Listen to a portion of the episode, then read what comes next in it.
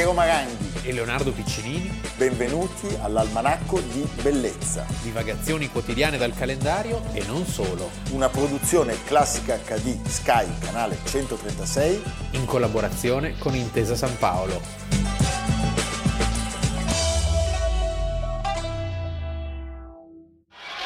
Ostacolo duro il Bologna. Ossola, Gabetto e Menti studiano come poterlo aggirare. Con manovra volgente no. E allora? Ci penserà Mazzola al momento giusto.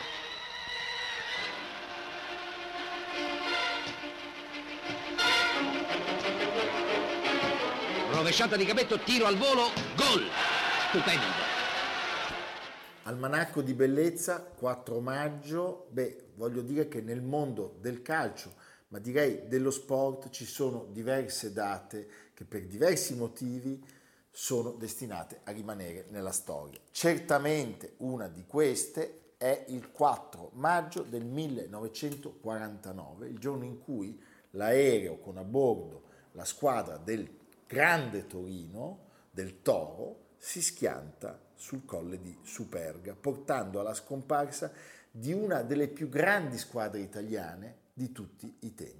Allora era la squadra più forte del calcio italiano, direi una tragedia che ha colpito non solo Torino ma l'intera nazione. Assolutamente. Ancora oggi, cioè, è molto celebrata, vengono scritti libri, viene ricordata, perché è qualcosa di veramente di incredibile. Credo che avesse, 9 undicesimi della nazionale. Sì. Tra l'altro è in un momento particolare, perché siamo proprio subito dopo i campionati del 44, del 47, poi aveva vinto di nuovo il campionato tra 42 e 43. Era un orgoglio dell'Italia, e anche un orgoglio dell'Italia che rinasceva dalle ferite della guerra. E lo sport sarebbe stato molto importante per l'Italia che usciva dalle ferite della guerra. Ricordiamo i primi 2 mondiali di Formula 1 vinti dall'Alfa Romeo, ricordiamo Coppi e Bartali, certo. E certamente ricordiamo il Grande Torino.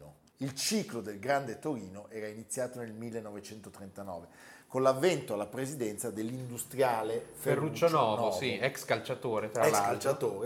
Esisteva già la squadra Torino Football Club, che era diventata Associazione Calcio Torino, sì, perché certo. E aveva vinto una sola volta il campionato, sì, e una Coppa Italia. Questo Ferruccio Novo chiama, nonostante le leggi razziali, proprio negli stessi anni, un allenatore, Erno Erbstein, di origine ungherese e di famiglia ebraica. In realtà tutta questa squadra in qualche modo era in odore, non dico di antifascismo, ma di qualche modo di eterodossia, potremmo, sì, certo, dire. Il fascismo ha una relazione particolare con il calcio, questa è una cosa interessante da dire, cioè che prima del fascismo il calcio era una cosa per pochi, per ricchi, non era così popolare, e il fascismo in questo, devo dire, coglie le potenzialità del tifo, che può unire ricchi e poveri, e del calcio come sport di massa. Perché? Perché il fascismo è interessato chiaramente a diffondere l'immagine dell'uomo forte, dell'italiano virile, quindi dello sportivo. Andiamolo tra l'altro con Pozzo, sì. Durante il fascismo l'Italia vinse 2 mondiali e un'Olimpiade, sì. Quindi effettivamente i risultati arrivarono poi. E chi faceva il calciatore era in qualche modo esonerato dall'andare in guerra, proprio perché bisognava tenere alto il morale della popolazione, soprattutto nei momenti più drammatici. Questa cosa del rapporto tra politica e calcio andrà avanti anche nel dopoguerra. La sinistra un po' snobberà il calcio, mentre la DC, come sappiamo, aveva fortissimi legami con il mondo calcistico, con la Gazzetta dello Sport e anche con il Totocalcio, che era un sistema molto legato alla Democrazia Cristiana. Hai citato prima Vittorio Pozzo. Vittorio Pozzo è uno dei simboli di Torino, oltre che della nazionale, certo. È il padre fondatore del calcio italiano, torinese e torinista. Ex impiegato alla Pirelli, sì. E pensate, l'11 maggio del 1947 la squadra di Pozzo, la squadra nazionale, batte la mitica Ungheria, squadra fortissima che avrebbe perso 2 finali mondiali nella sua storia, e 10 giocatori sono del Grande Torino. Insomma, il Toro è una delle squadre più ammirate in Italia e in Europa. Lasciami dire che se questo Torino fosse andato avanti, probabilmente anche il Real Madrid non avrebbe vinto tutte le prime edizioni della Coppa dei Campioni, perché parliamo di una squadra stellare. Vogliamo ricordare alcuni, solo alcuni, senza fare torto a nessuno, dei giocatori che giocavano in questo Torino. Beh, uno famosissimo è Valentino Mazzola, poi papà di Sandro, un grande campione dell'Inter, ma Romeo Menti, Pietro Ferraris, Franco Ossola e ancora certamente Guglielmo Gabetto. Ecco, che cosa succede? Il 3 maggio 1949 il Grande Torino vola a Lisbona per un amichevole contro il Benfica, organizzata dai capitani delle due squadre, quindi stiamo parlando di Valentino Mazzola e di Francisco Ferreira, in occasione dell'addio al calcio di quest'ultimo. Ci sono... Scusa se faccio una parentesi, Piero, perché si dice color granata?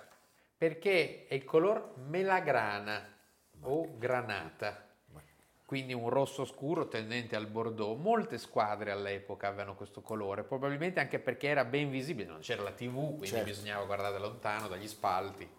Che bello. I granati, si diceva granata, ma non c'entra con la bomba. Ecco. La melagrana. Melagrana. Ma mi piace tantissimo. Ci sono tutti. Non c'è il presidente Novo in questo viaggio perché era convalescente per una brutta broncopolmonite e mi sembra il giocatore Sauro Tomà perché era bloccato da un infortunio al ginocchio. Non c'era Nicolò Carosio che aveva la cresima del figlio e quindi non era presente e l'ha poi raccontata, come tutti sappiamo, questa tragedia e tante altre storie della nostra epopea calcistica.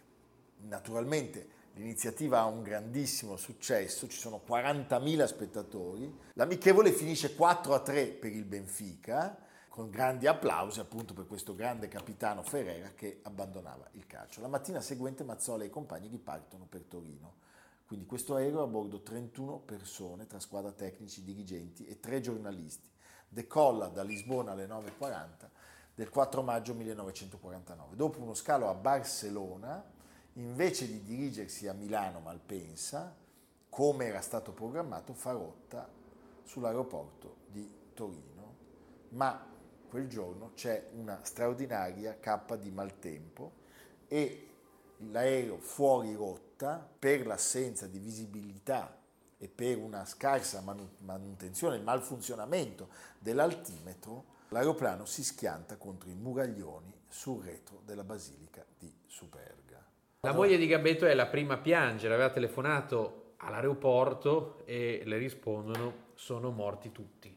Nessuno è sopravvissuto. Sì. Nessuno. Una tragedia che ha una risonanza chiaramente mondiale. Ricordiamolo, quell'anno il Torino che gioca con la squadra giovanile vince le ultime 4 gare contro 4 squadre che per rispetto della tragedia mandano in campo anche loro le giovanili, parliamo del Genova, del Palermo, della Sampdoria e della mia Fiorentina, e quindi vince il campionato, il quarto consecutivo, ma certamente parliamo di un trionfo amaro segnato dall'indelebile ricordo di questa terribile tragedia. Citiamo per congedarsi da questa tragedia Indro Montanelli. Gli eroi sono sempre immortali agli occhi di chi in essi crede, e così i ragazzi crederanno che il Torino non è morto, è soltanto in trasferta.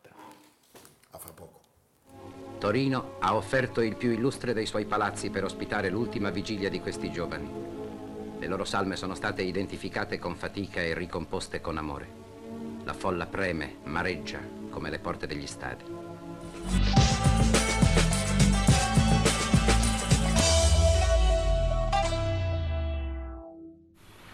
Marshal Tito, would you like to take this opportunity when you are appearing before the people of America to give them any special message?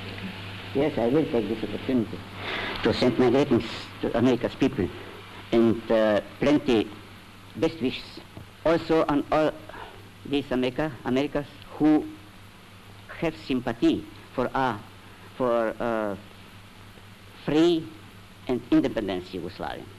Alle ore 15 del 4 maggio 1980 muore Josip Broz, in arte nome di battaglia, diciamo, Tito. Tito, sì. E le supreme autorità di partito e dello Stato furono avvertite con questo messaggio: il grande cuore del compagno Tito aveva smesso di battere. Sai perché si chiamavano quei nomi di battaglia? Perché durante gli anni di lotta, quando sì, il partito comunista sì, era illegale, Valerio, quelle robe lì, avevi il nome di battaglia anche perché se ti avessero preso non trovavano subito quello della, Armando, certo, quello della tua famiglia. Sì, sì, sì, certo. 3 giorni dopo aver compiuto 88 anni. 35 anni di dominio incontrastato, dittatoriale, possiamo dirlo tranquillamente. Fautore della terza via, sì, la cosiddetta terza via, che voleva dire che poteva essere più figlio di mignotta di tutti gli altri. Sì, la terza via nel 1961 con l'egiziano Nasser, l'indiano Nehru e l'indonesiano Sukarno fondò il movimento dei non allineati. Dei non allineati. Sono 60 anni fa. Personaggio veramente molto molto complesso, sì, di una grandissima abilità, di un grande cinismo, uomo da non sottovalutare malgrado, come dire, le sue grandi colpe, cioè non era un personaggio qualsiasi. Nei suoi confronti gli inglesi si comportano, abbiamo citato ieri Machiavelli, con la Realpolitik di cui c'era bisogno, cioè lo appoggiano in toto durante la seconda guerra. Alle sue esequie? Sì. Alle sue esequie, Leonardo, c'erano la Thatcher, il principe Filippo e il leader laburista Callaghan. Io il leader laburista Callaghan non me lo ricordavo. Tu ti ricordavi l'ispettore Callaghan? Forse, sì. Clint Eastwood. Va bene, c'era anche Willy Brandt. Tito è un uomo che ha avuto molte facce direi tutte contraddittorie. Figlio del popolo, nato in un povero villaggio croato. Sì. Nel 1892 anche se poi alcuni studiosi gettano sempre dei dubbi su questa notizia. C'è chi diceva addirittura che fosse figlio illegittimo di Churchill. No, giuro, addirittura sì. Non l'avevo mai sentito, sì. Cioè, lo dicevano perché di come mai Churchill è così legato a questo qua, no? Certo. Quindi sulla sua barca, ricordiamolo, le stelle hollywoodiane. Ci sono migliaia di foto di lui sulla barca con Richard Burton. Richard Burton era sempre lì che trincava. In qualche modo mi ricorda, non c'entra niente l'uno con l'altro, però queste divise sgargianti, bianche, rosa, così, Göring. È vero. Che sono tutti due corpulenti. È vero. Erano sempre queste divise color caramella. Sì, bianca, sì, con tutte le mostrine. Beh, insomma, era un uomo che non aveva nessuna pietà per i suoi oppositori, mandati a migliaia nell'isola prigione di Goli Otok, che peraltro è un posto bellissimo, sì, perché è nelle isole incoronate. E non aveva certamente nessuna pietà per tutte le vittime dell'eccidio delle foibe nella Venezia Giulia e nell'Istria dopo, certo, l'8 settembre del 1943. La Jugoslavia era una delle tante invenzioni della conferenza di pace di Versailles. Teneva insieme un coacervo, mille popolazioni diverse. Questo, basta guardare la cartina geografica, cioè tu lì capisci che si incontrano le tradizioni ortodosso-slave, serbi, il mondo musulmano, ottomano, i cattolici, albanesi, capisci tutto. Lui già nel 1978, ad uno dei suoi più fedeli collaboratori che gli chiedeva cosa c'è che non va in Jugoslavia, aveva risposto: la Jugoslavia, lui non esiste. Mr. President, ladies and gentlemen, čini mi osobito zadovoljstvo što se nalazim po drugi put pred ovim visokim forumom i što mi se pružila mogućnost da govorim sa tribine organizacije koja je stvorena sa teškim iskustvima najvećeg rata u istoriji. Nemmeno 2 mesi dopo la sua morte, la signora Jovanka, che era la quarta e ultima moglie, che per 25 anni gli era stata a fianco come la First Lady, fu sfrattata dalla residenza privata del maresciallo in quanto proprietà dello Stato e le venne sottratto persino il brillante che portava al dito. Una conferma... Una damnatio memoria, sì, quasi. Una conferma che non solo Tito, ma lo stesso titismo era per sempre finito. La sua figura è una figura atipica forse perché lui emerse di fatto dal nulla. Allora, la sua storia è questa. Lui viene arruolato, pensa ancora, era nato nel 1892, nell'esercito austro-ungarico, nella prima guerra mondiale, e viene fatto prigioniero dai russi.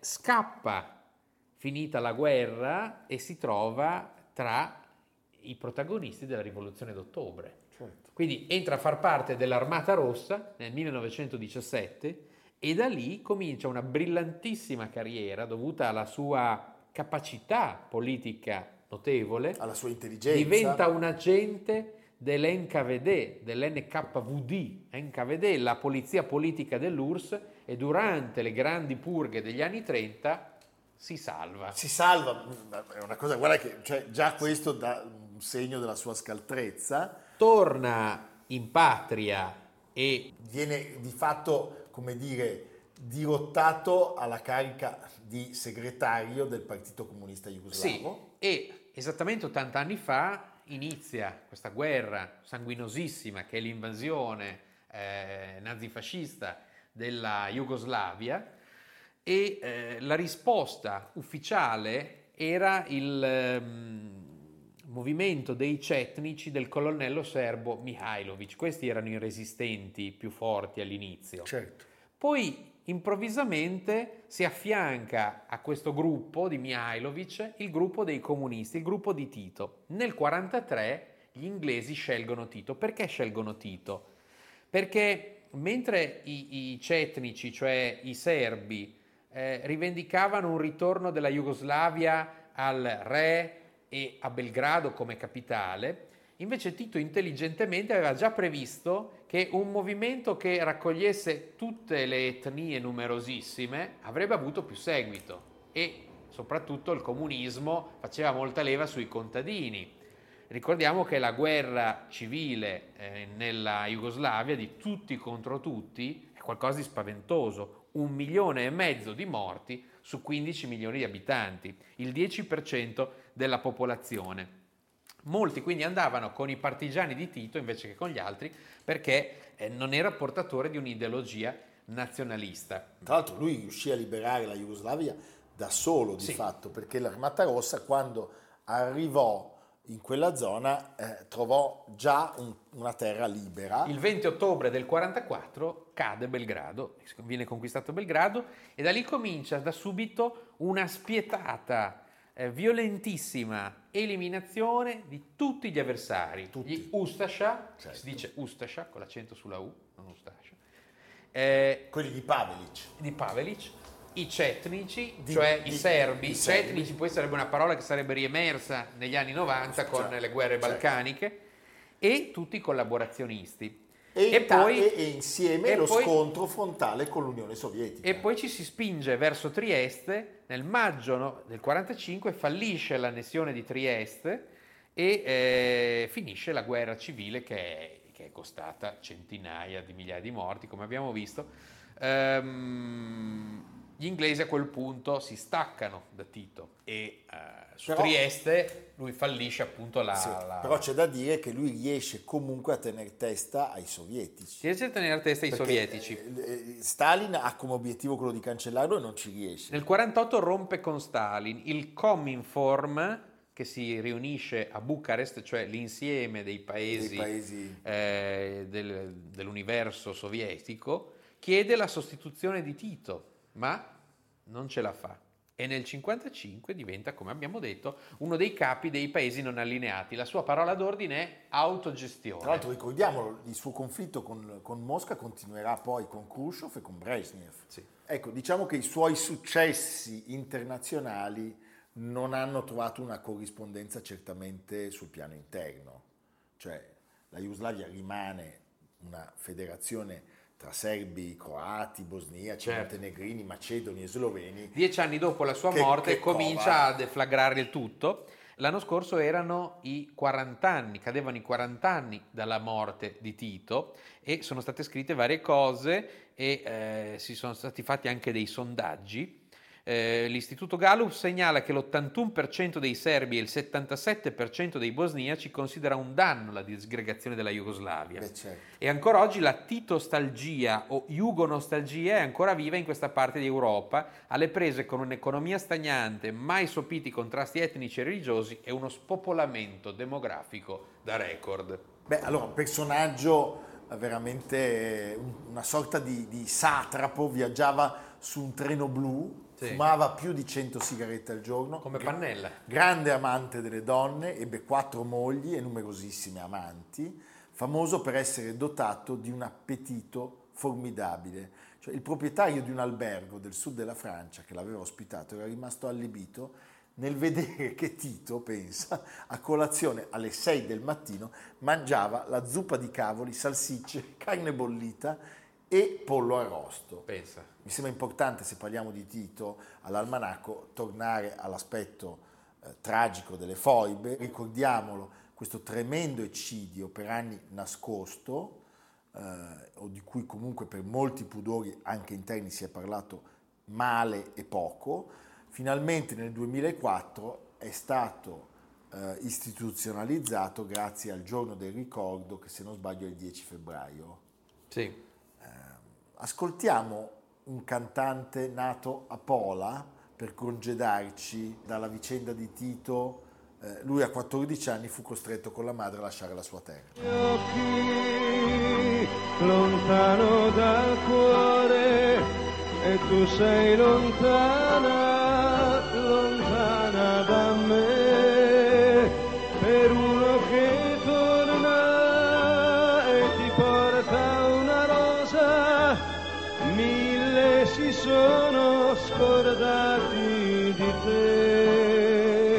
Lontano dagli occhi, lontano dal cuore, e tu sei lontana, lontana da me.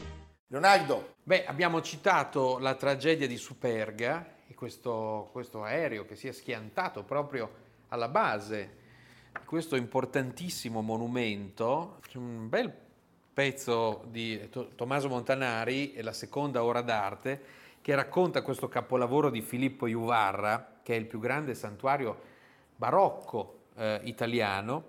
Un intero secolo di ricerca architettonica è ripercorso e, per così dire, risolto a Superga. La pianta centrale sormontata dalla cupola allude a San Pietro di Michelangelo. Le torri gemelle hanno a che fare con Sant'Agnese in piazza Navona. L'intradosso della cupola si rammenta di Pietro da Cortona. E il rapporto tra la chiesa a pianta centrale, innestata in capo a un vasto edificio conventuale longitudinale, ricorda la situazione di Santivo del Borromini. È come se lo stregone Juvarra avesse convocato tutti questi spiriti sommi sulla collina di Superga, in un incredibile sabba dell'architettura. Ed è come se lì li avesse messi in gara, in tensione, alternando semplicità classica e leggerezza ariosa, giocando con la luce e il cielo. Forse si trattava di una conclusione e non dell'inizio di qualcosa di nuovo, ma fu un fuoco d'artificio finale senza uguali. Evviva! Tutti a Superga, anche a posare un fiore pensando, certo, al Grande Torino. A domani. A domani. Almanacco di bellezza, a cura di Piero Maranghi e Leonardo Piccinini. Con Lucia Simioni, Jacopo Ghilardotti, Samantha Chiodini, Paolo Faroni, Silvia Corbetta. Realizzato da Amerigo Daveri, Domenico Catano, Valentino Puppini, Simone Manganello. Una produzione classica HD, Sky Canale 136, in collaborazione con Intesa San Paolo.